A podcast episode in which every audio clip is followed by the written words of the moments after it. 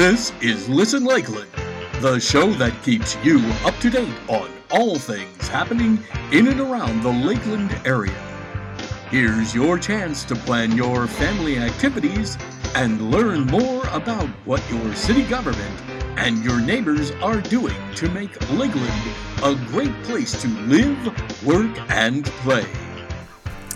Well, good morning. Thank you for joining us for the February edition of the Listen Lakeland radio show, a show highlighting people, places, activities, and organizations that make our community an exceptional place to call home. I am Stephanie Madden, one of your Lakeland City Commissioners, and today I am representing Lakeland Vision.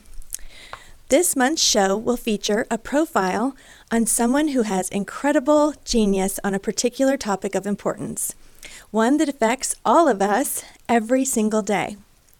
Today, our guest is the Transportation and Development Review Manager in the City of Lakeland's Community and Economic Development Department, Chuck Barmby. Thank you for being with us today, Chuck. Thank, thank you very much, and hopefully I can live up to the introduction. well, um, what got me thinking about this topic is last week you had an opportunity to sit at a round table with Governor DeSantis and other leaders from Central Florida to discuss our transportation challenges. Could you first give us uh, a couple of takeaways from that meeting? First, I'd say, you know, I mean, it was really great within two weeks of the start of the new administration, actually having an audience with the governor in Polk County. I think that was extremely exciting. And given the setting at SunTrax, it really is uh, kind of putting the focus on how technology can play a greater role in moving people long term as opposed to just thinking about more asphalt on our you know throughout our communities and so i think there was a lot of discussion about freight movement the Central Polk Parkway and how maybe some new road corridors can help serve growth in, in Polk County. But there was also an exciting focus on technology, is kind of almost being the counter to that, to more efficiently move people. Given the cost of these new road corridors, the cost of adding lanes to our road system, that technology can really help play a greater role at a much more uh, lower cost and a more cost effective way. And having SunTrax in our backyard, it, I think is just a huge resource for us moving forward. That is so exciting. Um, I was really glad to be able to be there and to see you in action, and you were a, a great representative for the city of Lakeland. So I thank you so much for that. Um, another thing that I wanted to just bring up is just some maybe some key terms uh, that re- that you in the transportation business certainly are very familiar with, but others may not um, understand as well. And so when I think about transportation, I keep hearing suburban sprawl and how that is really what has created a car centric culture um, and also placed greater strains on our highways and roads. So could you just explain a little bit to our, our listeners about what suburban sprawl is and its effects? Really, it's something that is kind of an outgrowth following the end of World War II and the establishment of the, of the interstate highway system and different financing mechanisms through the Federal um, Housing Administration, it was very easy for folks to go out to outside of the cities to get a, a larger piece of land, set up their homes, live in what we think of today as more suburban type neighborhoods, and commute to and from the central parts of the cities around the country. And so over time, you know, you'd have more retail that would support the residential, you'd have some employment. You were generally away from mass transit lines, and, and, and so people drove. And as demand and populations grew, you needed to widen roads and you needed to, you know, you'd have another subdivision here, another subdivision there. And so essentially what started to happen is, is you had a lot of growth in rural areas, natural areas, areas that were previously used for agriculture. And so over time, that became a less cost effective way to provide services to the population, kind of in general. And so when you think about, in kind of the local context, the example I always use is Brandon. You mm-hmm. know, is, mm-hmm. is you've got a, a, large residential community that's separate from downtown Tampa and, and the West Shore Business District. And so you have a lot of people in the morning that flood into downtown, and they flood out in the afternoon. And so you've got to provide folks with that type of infrastructure. So Brandon Boulevard is eight lanes wide. Still a very congested roadway, and so it's really intended to serve the, the population that is having to travel long distances for commerce and, and for employment. What is really a, kind of a Florida uh, unique example is probably 35 years ago what the, the, philosophy of the state was is that we need to provide acceptable what we call levels of service to serve that population growth. And so what developers would do is you look at where the roadway capacity was available for your development. Typically what we'd end up with is development moving further and further out because of the cost of widening roads closer into town.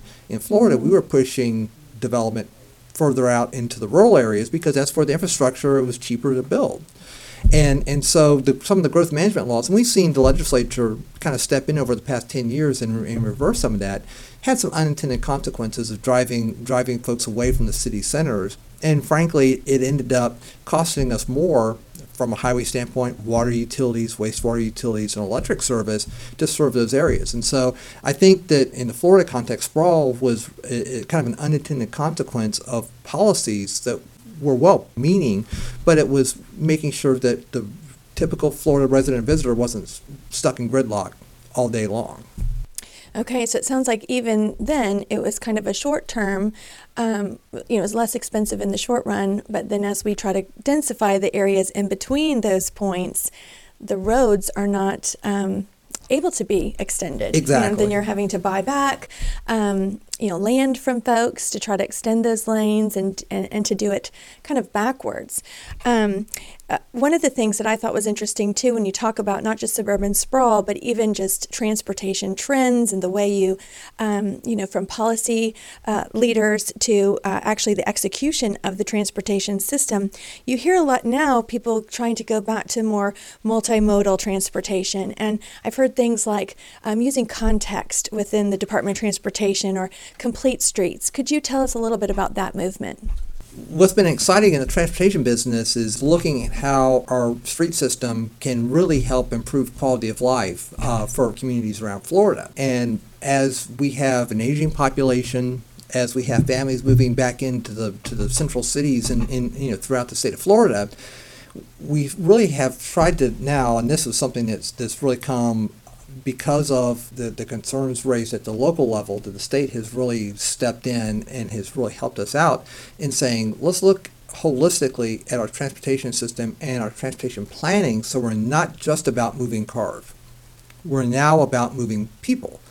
And so, different road projects, we need to make sure we have got sidewalks, we need bike trails, we need to make sure that we have the appropriate transit accommodations as well so that if you don't want to drive or are not able to drive and that you can find other ways to get from point A to point B. And as we all age, our ability to drive in our own vehicles over time also diminishes. And so we want to make sure that if you live in a home and live in a neighborhood that you really like and are comfortable in, that you can stay there for as long as you want to the remainder of your life. And so we want to set up transportation systems so that you can you can walk to the store, you can walk to the bank, you can walk to a transit stop and feel safe and secure in doing that, and that it's not a one size fits all philosophy that uh, like on US 98 North Memorial Boulevard. The state originally had looked at that as being a six lane highway connecting downtown with the interstate. And the city said, and the Transportation Planning Organization, which controls federal funding in, in Polk County, said that's not consistent with any of our plans and that's not consistent with the community vision. And so the state embarked on a much larger area-wide study to look at various corridors in and around Central Lakeland to say, okay, what makes sense and what is consistent with the community's vision? Some places it's sidewalks, some places it's bike trails or enhanced transit service, but it's tailoring our planning to the neighborhoods that we're serving. You don't want to come in, you know, and, and basically use a hammer for every problem uh, on transportation. And I think ultimately, and it's going to take a while to get there, but it's going to create a safer network. It's going to create neighborhoods that are more stable over time and give us travel options that ultimately will help improve the economic viability of, of our communities. Um, so it's it, you know I think Complete Streets has really been a sea change in Florida to how we how we look at transportation and how we can better integrate that in with our community planning. Well, and it was interesting even here locally to see that you have a state road. Um, you know, I think of, everyone knows the Florida Avenue. Um, that even in different segments of that road, you know, contextually you think about it differently. And that was sort of a novel thing for me to think about that now the Department of Transportation, when you're doing your planning, you're not just thinking about how to get to point A to point B, you're thinking how close are the businesses and the residents to that street in that particular segment, like in Dixieland, where we've been talking about a potential road diet. And I know that things that are new often can create fear. Change is always sometimes, you know, daunting in our minds because we can't really see exactly how that will work out. Um, but you know, going on the field trip to Orlando and being able to see other places and, and see best practices where they have said, um, you know, just because you want to quickly move people from the north side to the south side doesn't mean it all has to be on this one corridor. You can do some creative things even within that corridor that contextually um, cause pedestrians and businesses and residences to flourish in a way that they can't if you look at that road in all of the same lens. Exactly. I mean, in Dixieland is a great example of how you've got a street that cuts through between two historic neighborhoods, South Lake Morton on the east, Dixieland on the on the west, and you have a lot of small businesses that are wanting to locate in those areas because they're unique. They're they're you don't find other places outside of Lakeland that have those characters. But the road that runs right through the middle of the corridor, which is widened probably in the early 80s, you know, during a different kind of a different mindset, isn't conducive to having people actually walking to those businesses. And so you go to Born and Bread on Saturday morning, and you have folks that are standing alongside the sidewalk with cones between them and the outside travel lane on Florida Avenue, and cars breezing by at, the cones don't make you feel very safe. No, I can tell you from experience. and and so that's exactly you know the one size fits all approach doesn't work on the state highway system. And Dixieland is a good example of you know we've got a test for a road diet that is under design now by the Department of Transportation.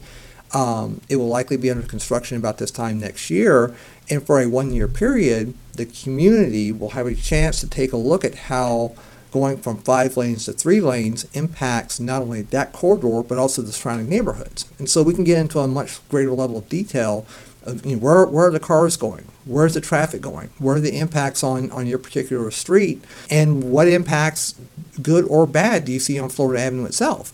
And so it gives us, as residents and, and the community of Lakeland, the ability to gauge for ourselves what is the best treatment for that section of road. And going back 15, 20 years, DOT's philosophy was is that if you want to do anything different on Florida Avenue than the standard roadway prototype of just you know four or six laning a highway, we would need to take over the roadway. So this is another change too. Is, is DOT's willing to work with us as a partner, not just kind of you know dump the road on us and say, okay, Lakeland, you want to do something different? You all figure out how to do it. So they're our partner through the process you know, but that's that's a big change in recognizing that not every community that a road goes through is the same.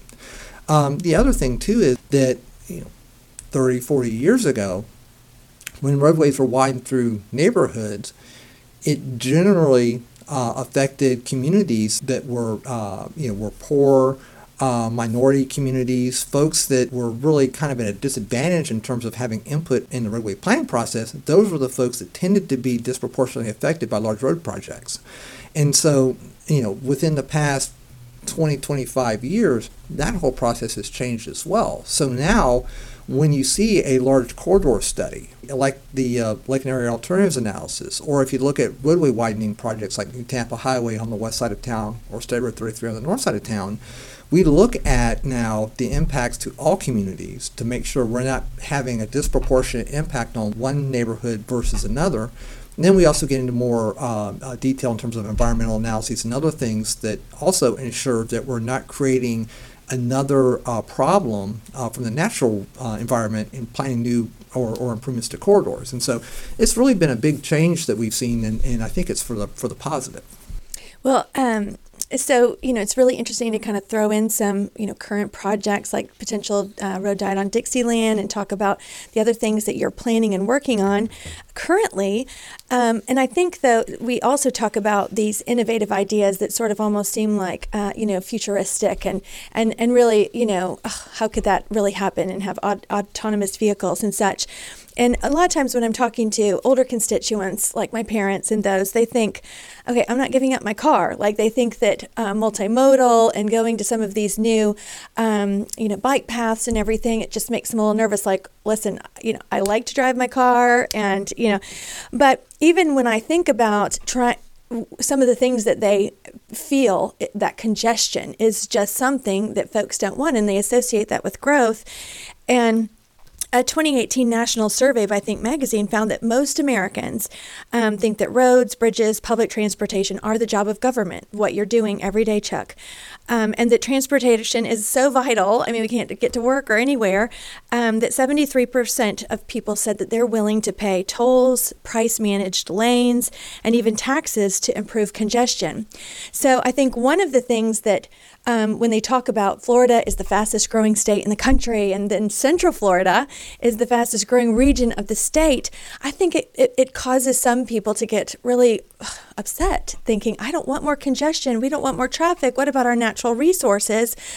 And yet, there are people in the transportation industry thinking about how to solve some of these problems with innovative ideas. And if we can, if the older generation, maybe they're not the early adopters, but if they can encourage the conversation to get the younger generation to adopt these new ideas, that will get folks off the road and, and, and eliminate some congestion for everyone. So I wanted to bring up um, Gainesville uh, as a, a real world test bed on the University of Florida um, that they are experimenting with autonomous vehicles interacting with pedestrians. You know, they have 50,000 students are on scooters and mopeds and, and pedestrians. And if they can, they've been partnering for 100 years with the Florida Department of Transportation there um, in their classes and sharing uh, data on things that they've been experimenting on. Um, I was really excited that they had the first real world uh, automated shuttle and that they're doing all of these things so close to us and preparation to this extreme growth that we're going to have in Central Florida. I wondered if you thought um, that we could have the same kind of partnership at Florida Poly with the new SunTrax, um, that we could really be innovative here in Lakeland um, with the, some of the same test bed innovation. I absolutely believe that we can actually probably out Gainesville, Gainesville in terms of what they're doing on the technology side. And it is because of Poly and what it brings to the table now, and with it being a new institution, how it could have a greater focus on transportation technology uh, and have that maybe as a main focus in consultation with the Turnpike Enterprise who's operating the new SunTrax facility. And I'll even take it a step further and say with high-speed rail, uh, you know, from Tampa to Orlando, regardless of what form it ends up taking, that you could have an institution that looks at technology across different transportation modes. So it's highway based, rail based, transit, and really set ourselves up not only to be on the front end of these new technologies, but also have a lot of the innovation, the jobs, and industries associated with that locating right here in, in Lakeland and Polk County. And a number of projects are out there right now that I think are really going to help us um, kind of get to that next level. You've got the SunTrax facility that's under construction now. Um, the Department of Transportation is going to be embarking on studies for the interstate to look at managed lanes uh, between Tampa and Orlando. And those would uh, generally be toll lanes in the middle of the interstate that would have some type of congestion pricing so that if you're traveling at 5 p.m., you would pay a higher toll rate than you would if you're traveling at 2 a.m.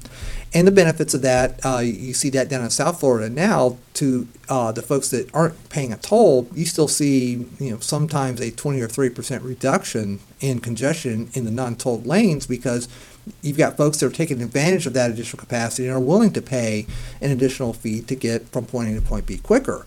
But those technologies, how that all operates on an interstate system like I-4, where you've got a lot of residents and you've got a lot of visitors that aren't from here and may not have um, a SunPass transponder and may have other technologies that they bring from their states, really gives us the opportunity to say, okay, well, how can we make the system operate more efficiently using a common platform, uh, common technology that's recognized whether it's in Florida, whether it's Georgia, Texas, Michigan, or New York, to make us all operate operate better at a lower cost. If right now, uh, DOT is widening, of course, I-4 through downtown Orlando, and that 20-mile section of interstate is over $2 billion. Oh, and nobody wants to go over there. Nobody I mean, wants we to go avoid over it there. like the plague. And, and, you know, when you start talking five or six years worth of construction, there's a huge impact there, and so there's an impact to the quality of life for an extended period of time. Well, now DOT is also looking to take that same concept from Kirkman Road all the way out past to this side of US 27. Just the construction phase of that additional 20 miles is $3.4 billion. And that's just adding lanes. And they will generally be managed lanes, but you're having to reconstruct interchanges. You're having to do a lot of front end cost that ask yourself, are there other, other better ways to handle um, that movement without spending, you know, at that point it'll be over $5 billion to move more cars. So that's where um, high speed rail, uh, intercity transit service, those types of things also, if you're adding four lanes to the interstate and you're putting a toll on it and you're allowing transit vehicles to use those lanes, and somebody wants to go from Lakeland to downtown Orlando to downtown Tampa, then all of a sudden it becomes more of an incentive for them to just hop on a bus, you know, working with the Citrus Connection, HART, or Lynx, and take advantage of that uh, type of transportation option using that technology. Um, and that technology could all be developed here, here in Lakeland, but ultimately it creates a lower cost and a lower burden for the taxpayers and the folks that just want to get to work. They just want to get to Disney. They just want to, you know, go to the hospital or go to the VA hospital. You know, I mean, those are things that we all deal with on a daily basis, and ultimately, adding five billion uh, every say five to ten years is just not sustainable long term uh, from a taxpaying standpoint. Well, and that brings up a good point. You know, from a taxpaying standpoint, um, what I am seeing is that there's been innovation with private companies. You know, even with Elon Musk and his rockets. Uh, you know, really not necessarily competing with NASA, but augmenting. You know what NASA can do with their funding. Um, do you see that Brightline can augment what we can do um, with taxpayer dollars in transportation, bringing in private companies who could build high-speed rail like Brightline?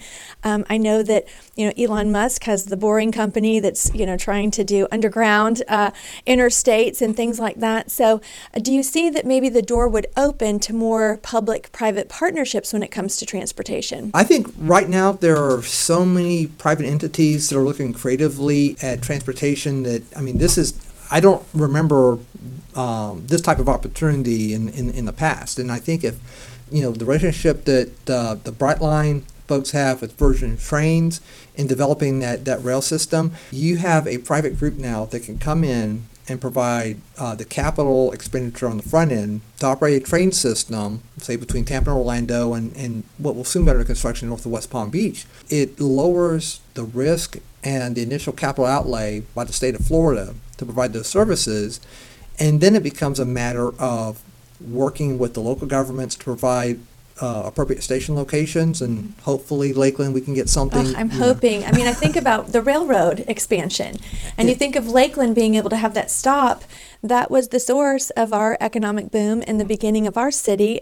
I'm really hopeful. How how um, likely is it that we would have a Brightline stop in Lakeland? The community really needs to push for it. Uh, obviously, we're not as big as Tampa and Orlando, and so I think we need to um, make sure we have a seat at the table show the plan of what, say, North Lakeland at 98 I 4, what that could be if you had a Brightline stop, and with the amount of available real estate up there, and working with the private property owners and developers on here, here's how we can grow to support a station location in Lakeland to support our residents and our visitors and ultimately create economic development opportunities like we, really haven't haven't seen before and kind of having a tie between what it means on the real estate side what it means in terms of technology and taking advantage again of you know maybe having a maintenance facility somewhere in Lakeland where you have high paying jobs working on more computer based mass transportation like Brightline and having folks that are planning the system, programming the system,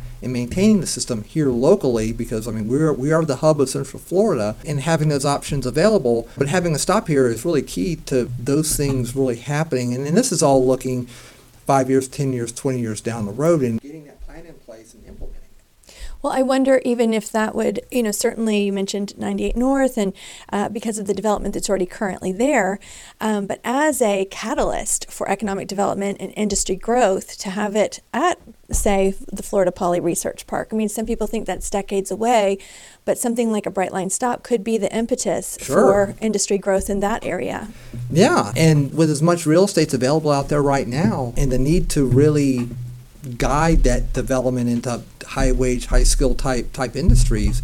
Having a stop like that, I think, is, is going to be key. We had those high speed rail discussions close to 10 years ago. Can't believe it's been that long. But, you know, revisiting, let's have a community discussion with Brightline and DOT about okay, let's look at uh, the growth projections. Let's look at our economic development opportunities and where can we plan for a stop and get a stop early on in development of the Brightline system. It's just amazing to me because I know that people, there have been uh, forerunners, you know, in the late 70s who had hoped for a high speed rail. Um, and work has gone on for decades to try to get something like that established. But it just seems like in life or uh, that it, timing is everything. You know, it takes more than just one person or one entity or one group getting excited. Um, I like what Dr. Avent says. He says that when education and industry and the government all get together, that's the triple helix. That's when the magic yep. happens. And so I really feel like with you know, we're not just planning transportation like we've always done it in 2019. We depend on vendors who are selling new technologies in a way that we didn't before, necessarily doing things the same way.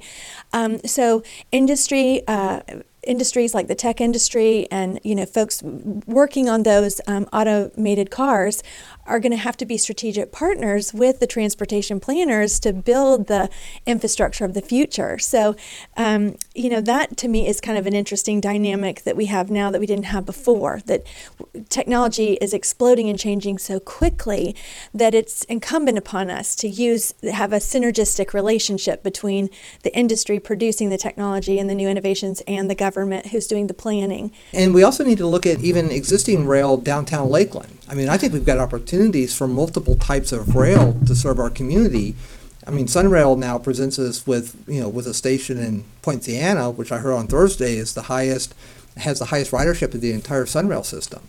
So if we can take and, and incrementally bring Sunrail back to the west towards Lakeland, then we have yet another focal point. And you know, and, and, and Sunrail working with CSX and, and how to better manage freight and passenger rail using technology to do that that wasn't available, uh, you know, in the in the recent past gives us another another option that well, we have. And I know we, uh, you know, probably have time for about one more question. And I just wanted to say, you know, I had seen also we mentioned bus, and and I saw that bus ridership is on the decline nationwide, but ride sharing services have been rapidly on the rise, like Uber and Lyft, and um, particularly like they'll say, well, I'll try it to go to the airport, to and from the airport. I'll try an Uber or a Lyft. And I saw a statistic recently from that Think magazine that said one to three years ago, maybe 14 percent of flyers would use uh, a Lyft or an Uber to get to and from the airport, whereas last year, 42% of flyers used that same service. So if we start to do this, I've even heard of companies using Ditch Your Car campaign where they pay for Lyft credits and they work with Lyft or Uber especially if their headquarters, when I think about Pipkin Road and the new Geico and Publix and all of that rapid expansion and building on one small, you know, uh, road leading out to that, could could you see things like that where companies are um, even incorporating some novel ideas with this ride sharing or with transit too, not discounting that, um, to get their employees to work? I think that a Geico or a Publix or some other large employers could actually contract with maybe larger either vans or SUVs so that so that you can get three or four or five employees riding in a vehicle at the same time. Um, you know, to get from say Hillsborough County to their campus and, and not have one person, one car, which is always what, what has really kind of driven the transportation planning process. You know, you've got one person that gets in their car in the morning in Brandon and they're coming to Geico on Pipkin Road. And so it doesn't take very long before that really starts to add up. But if through Uber or Lyft, a company is able to contract to get maybe four or five people to ride together, then you start to really have a, a, very big positive impact on the um, system. And I know that Citrus Connection, they're working on partnerships right now with Uber for, for some areas that may not be exactly where the routes should be running uh, to be able to pick people up and, and bring them back to transit stops along the system. So it gives us a lot of flexibility. You're not planning a large bus to run on a set route, you know, especially as you start getting out into Southwest Lakeland and long-term Northeast Lakeland at Florida Poly. Gives us a lot of flexibility to be able to deal with new growth in a smarter way we still need buses in the core of the city. And one of the things we'll be working on is a, is a plan for bus rapid transit between downtown and hopefully our Brightline station, wherever it ends up being yes. in central Lakeland, and focusing infrastructure development for dedicated busways and other things to kind of serve as a guide to real estate development, saying we're serious about moving people in this corridor, but not not having transit routes that try to cover the entire county, but have them strategically focused while we have ride sharing opportunities that cover the more um, uh, suburban locations we have in the county.